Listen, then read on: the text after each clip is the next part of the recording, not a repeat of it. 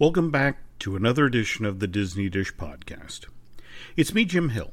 This is our show for the week of May 27th, which means in just a few days' time, Star Wars Galaxy's Edge will be opening at Disneyland Park. My partner in crime on this podcast, Mr. Len Testa, will be braving the crowds at Black Spire Outpost.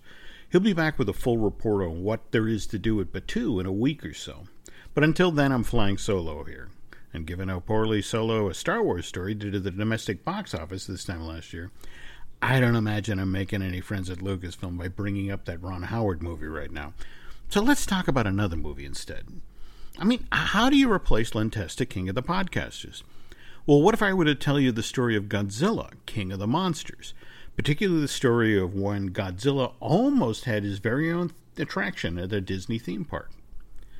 This will be a very special edition of Disney Dish Podcast, folks. It'll include an interview that I did back in June of 2016 with former Imagineer Terri Hardin, who actually sculpted the head and claw for the ginormous Godzilla AA figure that was supposed to be featured in this proposed theme park attraction. But before we get to my interview with Terri, let's do a quick shout out to this podcast's newest subscribers, who are Logan7, Trav, and Karen J.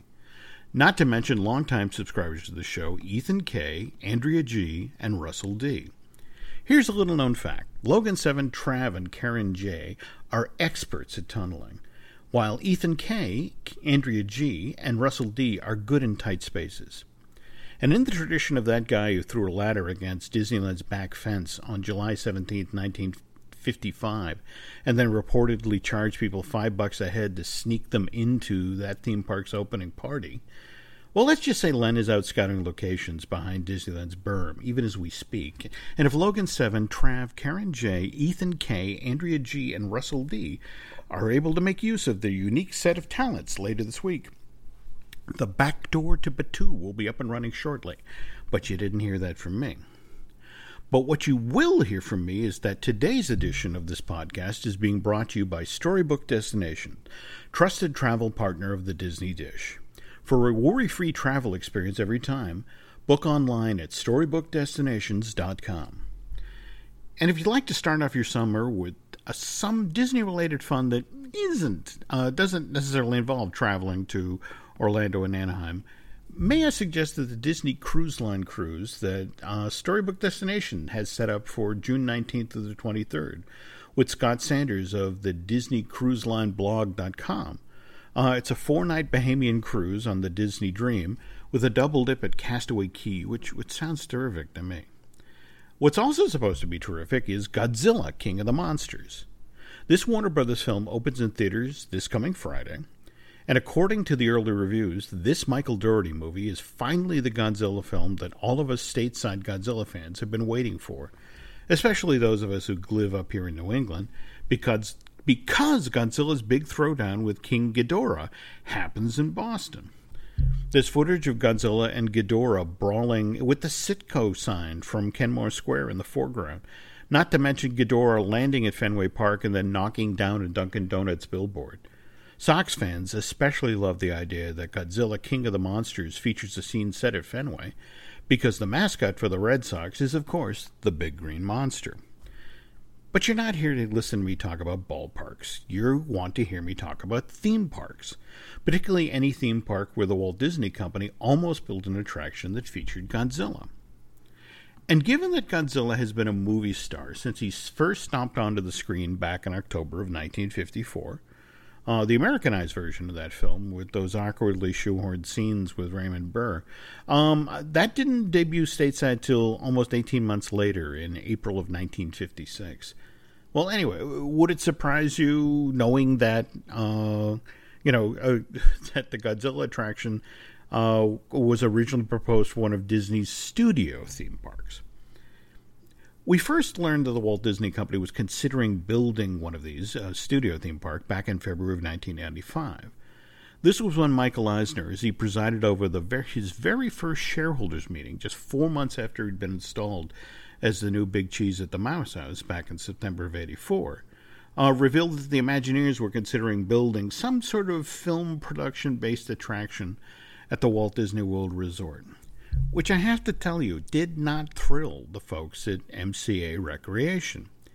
They'd been planning on building Universal City, Florida, their very own theme park and resort, just down the road from Walt Disney World at the corner of I 4 and Florida Turnpike, uh, for quite a while. Uh, MCA Recreation had uh, purchased the the initial 100 and, excuse me 312 acre parcel for that project back in November of 1979, and then they picked up an additional 132 uh, acres in June of 1981. And MCA officials knew that Michael Eisner knew all about their Universal City, Florida plans, which included studios for movie productions, tour centers for visitors, sound stages, facilities for editing, uh, several stunt show arenas, a museum like display of Universal's biggest box office hits, an outdoor amphitheater, and a 300 room hotel. And the reason they knew Michael Eisner knew about their Universal City, Florida plans was because on July 29, 1981, Eisner sat in at a meeting that was held in the Jack Webb bungalow on the Universal backlot, where MCA officials tried to persuade Paramount Pictures to come in as their financial partner on the Universal City, Florida project. And since Michael Eisner was the president and chief operating officer of Paramount Pictures at that time, he of course got an invite to this super secret confab and was shown everything that Universal Creative already had in the works for Universal City, Florida theme park and resort project. Eisner, of course, to this day denies this, claims that he was never at this meeting, but I've been shown copies of the official itinerary for this two hour long presentation and Michael's at least listed among the participants, so he got an invite. Um, anyway, we're not here to relitigate whether Michael Eisner stole the idea for Disney MGM Studios Tour and Backlot. That, by the way, was the original name of the Florida version of this project, by the way. What I can tell you is that when the plans for this $300 million project were officially unveiled by Disney in July of 1985, the folks at MCA Recreation and Universal Creative were not happy. Eisner, on the other hand, was very, very pleased with the project. So much so, he began talking up the MGM Studio theme park as Parks and Resorts' next big franchise. Now, the original Disney MGM theme park opened to the public on May 1st, 1989. And by November of that same year, the consortium of bankers who were building the Euro Disneyland resort out in that beet field 20 miles to the east of Paris committed to building Disney MGM Studios Europe, which was originally supposed to open in 1995. But then, due to all the financial hardship that Euro Disneyland suffered after its April 1992 opening, the opening of Disney MGM Studios Europe got pushed back first to 1996 and then got postponed indefinitely. Disneyland Paris's second gate wouldn't open till March of 2002, but by then, Disneyland MGM Studios Europe had an entirely different name. It was then called the Walt Disney Studios Park at Disneyland Paris. Okay, so when does Godzilla actually start stomping into the story? Patience, we're getting to that part, which actually starts on April 15th, 1988 which was on the fifth anniversary of the opening of Tokyo Disneyland. At an event commemorating this theme park's fifth birthday, Masatomo Takahashi, the then president of the Oriental Land Company, the Japanese firm that licensed the rights to build a Disney theme park on the chunk of landfill at the edge of Tokyo Bay, announced to the press that they were planning on building a second theme park. This was, of course, music to Michael Eisner's ears, because, as we've mentioned earlier, he was looking to turn the Disney MGM Studio theme park into Parks and Resorts' next big franchise. So Eisner begins a full court press on Oriental Land Company officials, inviting Takahashi and other senior executives from his firm over to Orlando to, ten- to attend all of the opening day festivities for Disney MGM. Now, this is late April, early May of, of 1989. And en route, Masatomo and his team stop in LA for a few days, where the Imagineers want to pitch them, uh, you know, the Oriental Land Company executives, on what Disney MGM Studios Japan would look like. Um, but because the Orlando version of this movie based theme park would only have a handful of ride shows and attractions ready for its opening day, Well, while they were in town, the Imagineers took the Oriental Land Company execs over to Universal Studios Hollywood with the hope that they'd then get a sense what a mature version of a Disney designed studio attraction would possibly look like after five to ten years of construction. And Takahashi and his team, they really liked Universal Studios Hollywood, especially the tram tour, particularly one component of the tram tour that had a very big Disney tie, which we'll get to right after this commercial break.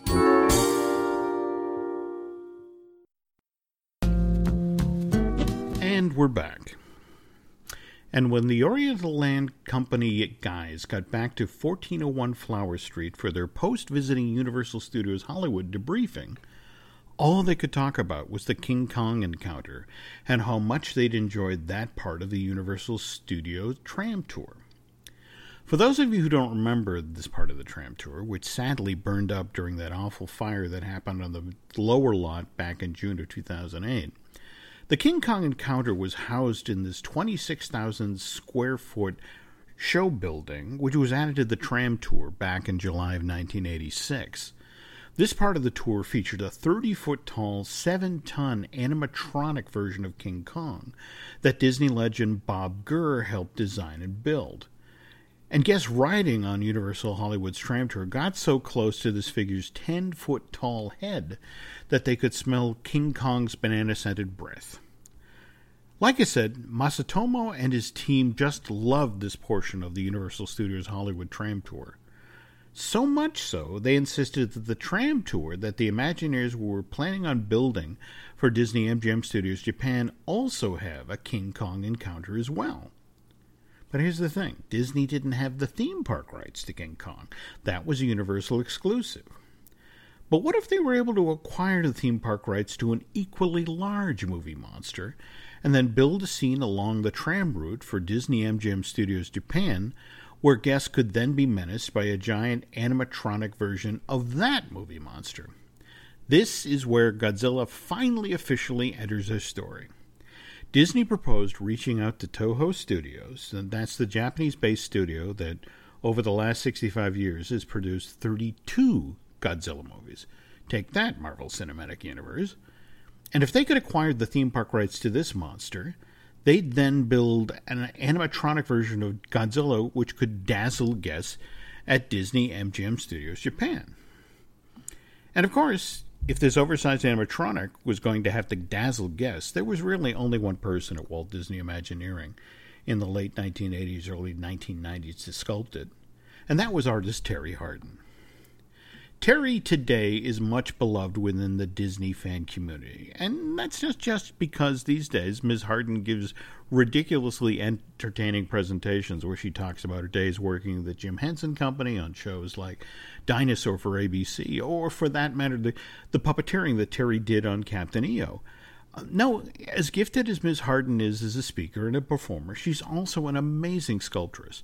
She helped design key elements for the Muppet Vision 3D theater, not to mention the late lamented extraterrestrial alien encounter for uh, Walt Disney's Magic Kingdom. Um, but where Terri enters our Godzilla story comes right after she'd helped sculpt the mountains for Disneyland Paris's version of Big Thunder Mountain Railroad, which is right in the middle of their, their rivers of the far west. Um, not to mention that she'd also done an amazing job on the Dragon's Lair, which is under Sleeping Beauty Castle in that same theme park. Truth be told, it was her amazing work uh, that she did on that dozing dragon in that dank cavern that caught people's eye at WDI and made them think maybe Terri's the right person to tackle this Godzilla project. Here, I'm going to let Ms. Hardin herself explain how she got the job. More importantly, what Disney MGM Studios Japan's Godzilla encounter would have been like. Just so you know, I recorded this interview back in June of 2016 when Terri and I were both guest speakers at that year's Dayton Disneyana event. Just so you know, the uh, 2019 edition of this show is just 10 days away at this point and will be held at the Hope Hotel in the Robert C. Holbrooke Conference Center in Dayton, Ohio on June 8th and 9th. Anyway, here's Terri Hardin and her tale of working on the Godzilla sculpture for Walt Disney Imagineering, though oddly enough, as Terri will explain, due to the design scope of this project, she didn't actually get the chance to sculpt Godzilla's tail. We come to the point where Godzilla happens, and what happens is that I am released Mm-hmm. from Imagineering for about a year. Mhm. They say, "Don't need you anymore. Mhm. Uh, see you," basically. Okay. And at that point, I go work for Donald Trump, Mhm. not as a campaign manager, but as a uh, uh, he had a um, casino in uh, Atlantic City, and he had a sign he had to have made that was, I guess, as big as the casino. It was this huge sign, and uh, and uh, I got a call, and they said you need to appear at this location. It was like a it was like a hotel, Mhm. like the parking lot behind a hotel. There was like a little table there, Mhm. and you would come around this little shed and you would interview there. Mhm. And uh, they said, "This is what it's going to be. You're going to get paid this amount of money. You're only going to work 40 hours, Mhm. and it's going to be about a month's worth of work." And it ended up being two months worth of work, Mhm. and the money was uh, ridiculously wonderful, and Mhm. the hours were ridiculously fantastic. And so you were a very happy person coming to work. Very cool. So then I get a call. Splash Mountain Tokyo is happening. We're having real challenges with this project. It's three weeks behind. Mhm. Tokyo's not happy. I need you to come in and interview for that. You're the best person for the job. Okay. So I interview for that and I work on that. And while working on that, I meet a wonderful man named Don Carson who is responsible for the sketches for Toontown Yep. Anaheim. And he says, You're never going to believe it. My wife is going to come and work with you guys Mhm. in, uh, finally, she's going to be at Imagineering. Mhm. And she was painting these strips of paper. Mhm. This was her job. She comes in and she's painting little strips of paper. So imagine a thin roll of scotch tape Mhm. cut in two inch lengths. Mhm. So I'm saying scotch tape not because it was scotch tape, Mm. but that was the, The size, size, of these little papers. Then she would put a hook on them and hang them in a diorama Mm. for the interior of Splash Mountain. It represented the leaves. God. So she would paint lime green, forest green, and hunter green. Lime green, forest green, hunter green. Hundreds of thousands of these ridiculous strips of paper. And I walk over and say to her, Is this what you thought your job was going to be? Is this your job? She said, No. Mm. So I said, Well, artists have to help artists. And just then I got the call Mhm. that I was going to be moved to the sculpture Mhm. unit. I had been vying for the sculpture department for quite some time. Mhm. And finally, the word came down that I was going to move there. And I was actually given Blaine Gibson's cubicle. Oh wow. So now I'm working in my hero's cubicle. Mhm. And for the first four days, I didn't have anything to do Mhm. but sit in the cubicle. And they said, well, he's got books of his Mhm. process Mhm. if you're interested. If you're not, so Okay. that, uh, yeah. Yeah. So I flit, I poured over those pages for those. I, I, to have that opportunity was No, beyond. that's This is the thing that's nice about Imagineering. I was like, oh my God, my heart's Yeah. beating like a rabbit. Mhm. I'm so excited. Um, few projects come down, but then finally they say we're going to do Godzilla. Mhm. Uh, the Japanese, as I understood it, had gone to Universal Studios Mhm. and seen King Kong, Right. Smell the banana breath Mhm. as your tram, and he rocks it, and they love that. So they thought it would be great if they built a oil tanker or Mhm. a uh, tanker that carries truck containers. Mhm. That the premise would be that it's getting ready to go out of port to Mhm. points unknown, and your tram would pull up, and then all of a sudden you'd hear the, Mhm. and you'd look around, and then all of a sudden up would pop this Godzilla's head and the claw grabbing it, Yeah. and then, and of course you're going mad, Mhm. and he starts to open his mouth, and his coils start to glow Mhm. as he pushes down on the ship, Mhm. and your tram slides closer and closer and closer to Godzilla. So at Imagineering, we build models of this, and I was given the wonderful uh, job to build that Godzilla model. So the claw and the head of Godzilla. cow. Now, yeah. how did you do the research? Now I love Godzilla. Okay. Love, love, love Godzilla. Ever since I was a tiny little kid, Mhm. I love Godzilla. And my favorite one is Son of Godzilla, which Okay. a lot of people don't like, but I adore that one because he blows smoke rings and then Dad steps on his tail and he he learns how to breathe fire. And I just love that sequence. Okay. So you there's different Godzillas. No, absolutely. And I love the kitty cat Godzilla from Gojira, Mhm. which was the original film that then they put called it Godzilla. Yeah. I don't need to tell Godzilla fans that they know this, but my point is, I love that face, Yep. but that was not the face that a lot of other people like. So there was a Billiken, Mhm. which is a model, a well-known model company in Tokyo, Mhm. heartthrob of mine, Mhm. and they did one I absolutely adored. Mhm. So I uh Disney gave me petty cash Mhm. to do the research, however research I wanted. Back then there was no internet where you could pull photos down Sure. and stuff. So I went down to Little Tokyo and bought a Billiken model of my favorite Godzilla, and then later Disney said we're not going to do nothing with it. Why don't you keep it? So I Mhm. still have it. I that's my favorite one. Wow. Okay. Yeah, so that's what I did. I used the Billiken model Mhm. as my main reference Mhm. for that Godzilla. And then I have photos of it with and without teeth because they wanted to have it photographed, texture, no teeth, and then put teeth in Mhm. to decide whether or not they wanted to make the teeth out of a different material. Now, just to be clear here, the the setup for the ride, I mean, I, I love the conceit of the container ship and the claw and the head and the coils. Mhm. But did your tram vehicle roll onto the ship? Was that the idea? That Yeah. They, okay. They drive onto it and the lights kind of come up. Yeah. I guess it's kind of it's unlike the trams if you've ridden the trams in um uh Los Angeles Mhm. and I don't know about Orlando but Mhm. but the King Kong which I was part of that too so Yep. talk about coming full circle Mhm. I had helped build that King Kong The Bob Gurr one. the Bob Gurr well Bob Gurr repaired the one I believe that was restored but maybe I'm wrong but the Bob Gurr one I was in there doing fur and fabric for the for while the one he was in there for the the, one in. Universal. Yeah. Wow. Yeah. Oh, okay. So here we are, ships passing in the night, and that's Yep. what happens to artists. Mhm. But the idea was to pull up and go, wait a minute, where are we? And the lights come up and they're on a tanker. Yep. And then they slide. Mhm. That was the thing that was really going to be cool, was that they were no longer going to drive towards Godzilla. Who in Mhm. their right mind would do that? Yep. They were going to slide. And the actor, of course, Mhm. driver, oh no, look, and point out all this stuff to those who might not have seen Godzilla. Mhm. Look, glowing coals. Yeah. What do we do? You know, I don't know how they ever got out of that Mhm. situation, but to be given Godzilla was like. wow. I mean, I remember going home and telling my husband, you know, Mhm. woo, you're not even going to believe the thing that I got this time. wow. And to bring it full circle for your listeners, I asked to pick Mhm. the person who could paint it. Mhm.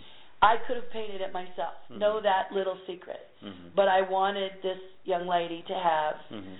Don Carson's wife to have what- the opportunity to Do you remember it. what her first name was? Can't remember, and Okay. she's gonna bop me because it was probably something like Dawn D A W N. Okay. All right. Dawn and Dawn.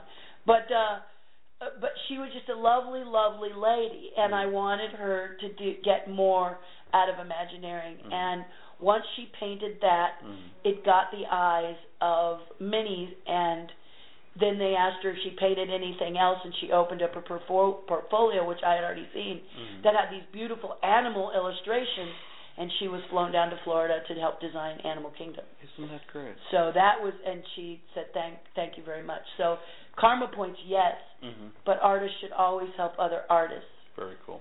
All right, let's talk now. When you made the head, you made the model. It, it was a one inch to one foot scale. What what what was the? Did, did you get a sense? I think it was something crazy like a quarter inch to the foot or something. So it was only about Mhm. nine inches the head. Okay. The claw was only about, and the claw was in proportion to that. Okay. So, but did they give you any sense? You know, when they were talking about the traction, how big the head was going to scale up from your your model? Yes, because what happens is I'm in the sculpture. If you want to look at the layout of Imagineering, Sculpture Studio is Mhm. isolated in a corner, Mhm. and then the model shop is over on the other side. Okay. So the model shop people invited me to see Mhm. the scale model of it once Yeah. the head was painted Mhm. and sent over to the model shop, and you could see how huge. In other words, you could have driven Mhm. the tram into the throat of the Godzilla. He was that So you're big. talking what, like a, a forty or fifty foot he was tall? huge. Dear yeah, Lord. yeah, it was incredible. And when you saw the model, Yeah. the modelers at Imagineering Mhm. are, you know, creme de la creme. Yeah. Everyone at Imagineering is. That uh, they had actually sho- done Mhm. uh, the epoxy resin, the two part, to Yeah. make the water around the, you know, the way water around the pylons and Wow. and around the ship and around Okay. Godzilla. It looked phosphorus. Okay. So you were you're blown away by it, and then that model is then sent over. Now, but again, just to be clear here, you designed the claw and the head. There was a portion of the body as the ship tilted that you were able to see. I mean, literally, this is a creature that's only supposedly risen up out of the water. But again, Yeah. this is stagecraft. So, yeah, um, body and chest were done by someone else. Okay. Yeah. Okay. For the model purposes, because it wasn't moving, hmm we just did head out of the water and claw out of the water. Got it. And the ship tilted so that they would get the idea that the pulling Yep. was coming down, and then you'd see skid marks, Yep. so to illustrate that the the tram was sliding. That is so clever. Do you, do you, can you remember the year this was when? when Uh, let me think. Probably around '92, okay. somewhere in there. Yeah, I'd say That makes somewhere sense. in the I mean, that 92, that's somewhere. definitely in the window that they were talking about Yeah. the studio, and more to the point, you know, that they did talk about doing a tram tour as part of the Tokyo uh, Disney MGM.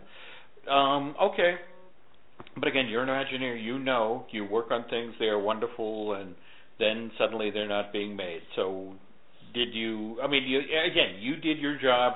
You Yeah. handed it off. Uh, how far down the line did you hear that they weren't going to do it? I think I had left Imagineering when I heard that it. They kept saying, "Well, we're postponing. Well, we're postponing. Still on the books, but we're postponing." And I wanted to go and write it. Mm-hmm. You know, Yeah. I I wanted to kind of Mm-hmm. put together both my splash and my my splash mountain ride, which Mhm. I had done main drop, and the Tokyo Second Gate, so I could ride Godzilla as well, Mhm. kind of together. But it it kept going, and then the next thing you know, they said, well, we've decided that it's not. There, this is the thing. They tell you one thing, Mhm. and then you wonder what the truth is. Yeah. But they said there wasn't enough interest, and I really find that hard to believe. In Since in Japan there's a statue erected to Godzilla. No, that's exactly. I mean, you know, what the hell? They just opened that hotel with, uh, you know, Godzilla head on the roof. You can you can get the penthouse with Godzilla looking in at you. In 2007, when I sold my Star Wars collection, Yeah. we had made enough money to go first class through Tokyo for a Mhm. month. Yeah. And when I was there, they had a ceremony, uh, a passing of the baton, if you will, Yeah. from the man who had played Godzilla all these years, the old man, to the new super former of Godzilla, and we witnessed it. Uh, So I knew that that was a press release mhm. statement to me, not the reality of why Tokyo Second Gate didn't happen with Okay. Godzilla. Okay. You want to know why Disney MGM Studios Japan didn't actually go forward? Here's the official explanation from the history page at the Oriental Land Company webpage. It says Initially under consideration was a theme park similar to the Disney MGM Studios. Although things seemed to be progressing smoothly under this plan, the concept came under reconsideration in 1991. After further consideration, a new theme based on the ideas of the Seven Seas was born in 1992. This became the basis of what we know today as Tokyo Disney Sea Park. In developing a second theme park, we were searching for a plan that would create a new market by providing a completely different experience from Tokyo Disneyland. One that was better suited to the Japanese people, making them want to return to the park again and again. With this objective, we began to set sail toward the creation of a Disney park themed around the sea. Now, what I've been told by the Imagineers, uh, who you know had to deal with this sort of change in direction, was that Oriental Land Company executives were very resistant to the idea that Disney MGM Studios Japan would take theme park guests behind the scenes to show them how their favorite films and TV shows were actually produced. Again, uh, from the guys at WDI, Takahashi reportedly said that the people of Japan don't want to learn about how their entertainment is made. They just want to be entertained. Now, what's intriguing about all this is over the past 30 years, the original Disney MGM Studios theme park, now Disney's Hollywood Studios in Florida, that's also abandoned this whole take you behind the scenes conceit. In fact, if you look at the recently opened Toy Story Land at that theme park, or for that matter, what guests are supposedly going to be able to do once the Walt Disney World version of Star Wars Galaxy's Edge opens on August 29th of this year, uh, what the Imagineers now seem to be trying to do with Disney's Hollywood Studios is, is not take people behind the scenes, but put them right in the middle of the action. Anyway, Um, once all this talk of Tokyo's second gate switched over to that seven seas idea, the concept of incorporating a giant Godzilla animatronic into this theme park slowly got pushed to the back burner. Though, as I understand it, some of the initial design that went into that super tanker that was supposed to be tied up at the dock or that, that Godzilla was supposed to rise up next to and attack did get incorporated into the SS Columbia, that uh, 420 foot long recreation of a steam powered luxury liner from the early 20th century. That's uh, you can find that in the uh, American waterfront area of, of that theme park. Do keep in mind, though, that at one point Tokyo Disney Seas was supposed to have an eighth port added called Glacier Bay. And the gimmick of this land was that it was supposed to be entirely encased in ice. And you know who else was once entirely encased in ice? Godzilla. That's what happened at the very end of the second Godzilla film that Toho produced, Godzilla Raids Again, which was released to theaters in April of 1955. Godzilla got buried in an avalanche of snow and ice and supposedly froze to death at the end of that film. Did I say froze to death? I meant forced into hibernation. Because that's what happens in King Kong vs. Godzilla, which was the third Godzilla film, released to theaters in August of 1962. And at the start of that film, we see the Seahawk, which is this U.S. submarine. It gets caught under an iceberg, and as it attempts to, to break free, the Seahawk cracks open that iceberg and who comes tumbling out into the drink but the now awake Godzilla.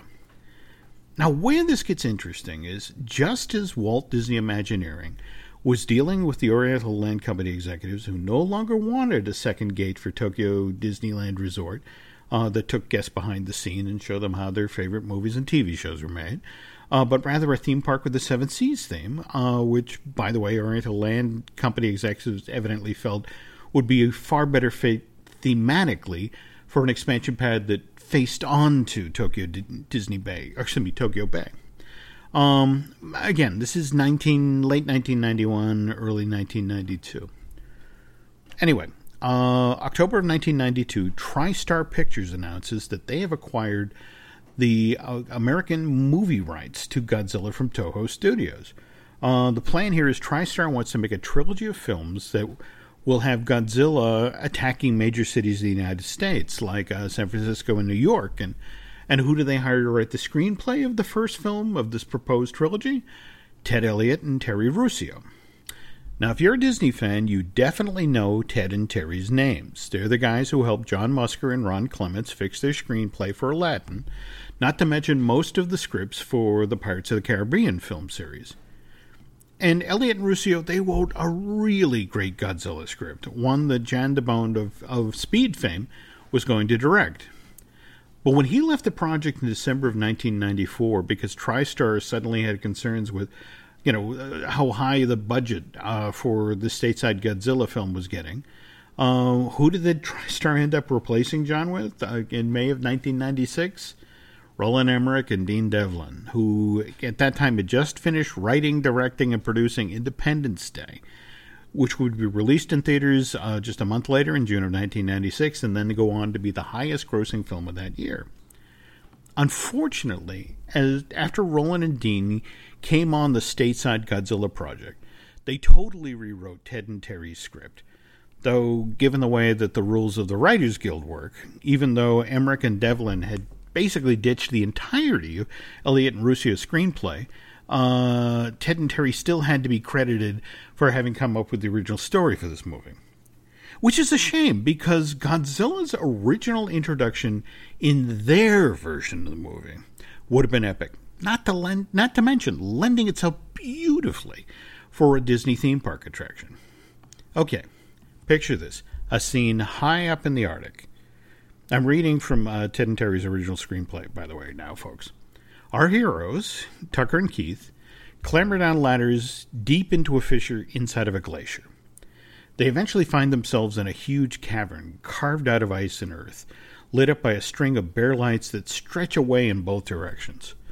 The wall opposite the fissure is imposing and strange, made up of crevices and finely textured stone, markedly different from the ice wall on the ceiling. Something beyond Tucker has caught Keith's attention. Apparently, it's a smaller cavern. Inside are weirdly regular rows of stalagmite and stalactites. Keith moves inside, examining them. Tucker pointedly stands outside.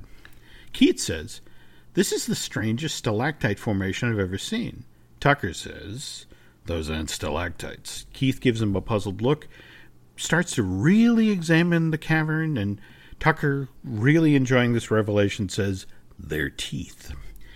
Keith's eye widen. He suddenly sees what's been in front of him all along. He's standing inside of a giant mouth. He scrambles out to stand beside Tucker. Uh, the two men then clamber up a ladder that actually takes them up onto Godzilla's muzzle. Uh, the, the monster's eyes are closed, and as but as they step up there, that long string of electrical lights that I mentioned earlier, uh, illuminating this this ice cavern, flicker and dim. We we hear uh, the generator that's powering the lights stutter and then kick back on. But but as a result, the lights dim, and as, as this long string of lights begins to get back to full brightness, we see Keith and Tucker still standing on Godzilla's muzzle. But as they continue to talk, behind the two men, unnoticed, there is movement, as in the monster's eyelid opens and it's ten feet across. And then a second semi transparent protective eyelid slides away, revealing Godzilla's iris and slit pupil glinting wetly. Um, the pupil dilates it and, and then focuses, and now the electric lights come back on full strength, and the pupil contracts, and this giant eye blinks and then focuses in on Tucker and Keith standing on Godzilla's muzzle. And then, as you imagine, you know, all hell breaks loose. Um, anyway, as I understand it, Ted and Terry deliberately slipped a copy of their version of the Stateside Godzilla screenplay to Walt Disney Imagineering, which is what then led WDI to explore the idea of a, an attraction within the Glacier Bay area at Tokyo Disney Seas, where you'd have seen modern day scientists who had discovered Godzilla, you know, buried down deep in the ice, frozen. And and you as a guest would be invited to go down into this fissure where the the scientists are, are studying the still sleeping creature who would then accidentally be awakened and then just like that scene in Rossio and Elliott's screenplay all hell would have broken loose um, unfortunately glacier bay which was supposed to be built as part of phase 2 of Tokyo Disney Sea Park never made it off the drawing board. And given that the expansion pad that had previously been held back for this theme park's eighth port is now going to be used for Fantasy Springs, which is the new land for this theme park uh, that was announced last year and will be built around characters and stories from uh, Disney's Peter Pan, Tangled, and Frozen. Well, it would appear that Disney is trading one box office behemoth, Godzilla, for another, and that's Queen Elsa of Arendelle. Anyway, that's the story of the Godzilla attraction that Disney Imagineering was looking to build as part of the Tokyo Disney Resort's second gate. Special thanks for Terri Hardin for sharing her part of the Godzilla tale. Uh, by the way, if you'd like to experience Ms. Hardin's artistry firsthand and have her guide you in the creation of a first class jack o' lantern, please mark your calendars for October 26th and 27th that's when Terry will be at McGrath's Street Pumpkin Patch in Ventura, California from 10 a.m. to 3 p.m. And maybe if you ask nice, Ms. Harden will teach you how to carve a Godzilla inspired jack o' lantern. On the other hand, if you want to learn more about what Terri is up to these days, please go check out her website, which is terrihardin.com. That's T E R R I N H A R D I N.com. And that is this week's episode of The Disney Dish. Again, I apologize for this being a Len free episode. Hopefully, Mr. Testa will be back in time to record our next show, but I think that really depends on how long the lines are out in Anaheim for Oga's Cantina. Um, if you like what you heard today here, uh, please head over to iTunes and rate and recommend our show. Better yet, swing by Bandcamp and subscribe. Also, keep in mind that there are a lot of other fun shows here at the Jim Hill Podcast Media Network. Uh, they include Fine Tuning with Drew Taylor, Looking at Lucasfilm with Dan Z, Universal Joint with Dustin Fuse, I Want That, which is our brand new merch show that I co host with, with Michelle Valladolid, and Marvelous Disney, which is co hosted by the amazing Aaron Adams, who edits most of the shows here at the Jim Hill Media Podcast Network. That's it for today's folks. Thanks for listening, and we will talk again soon.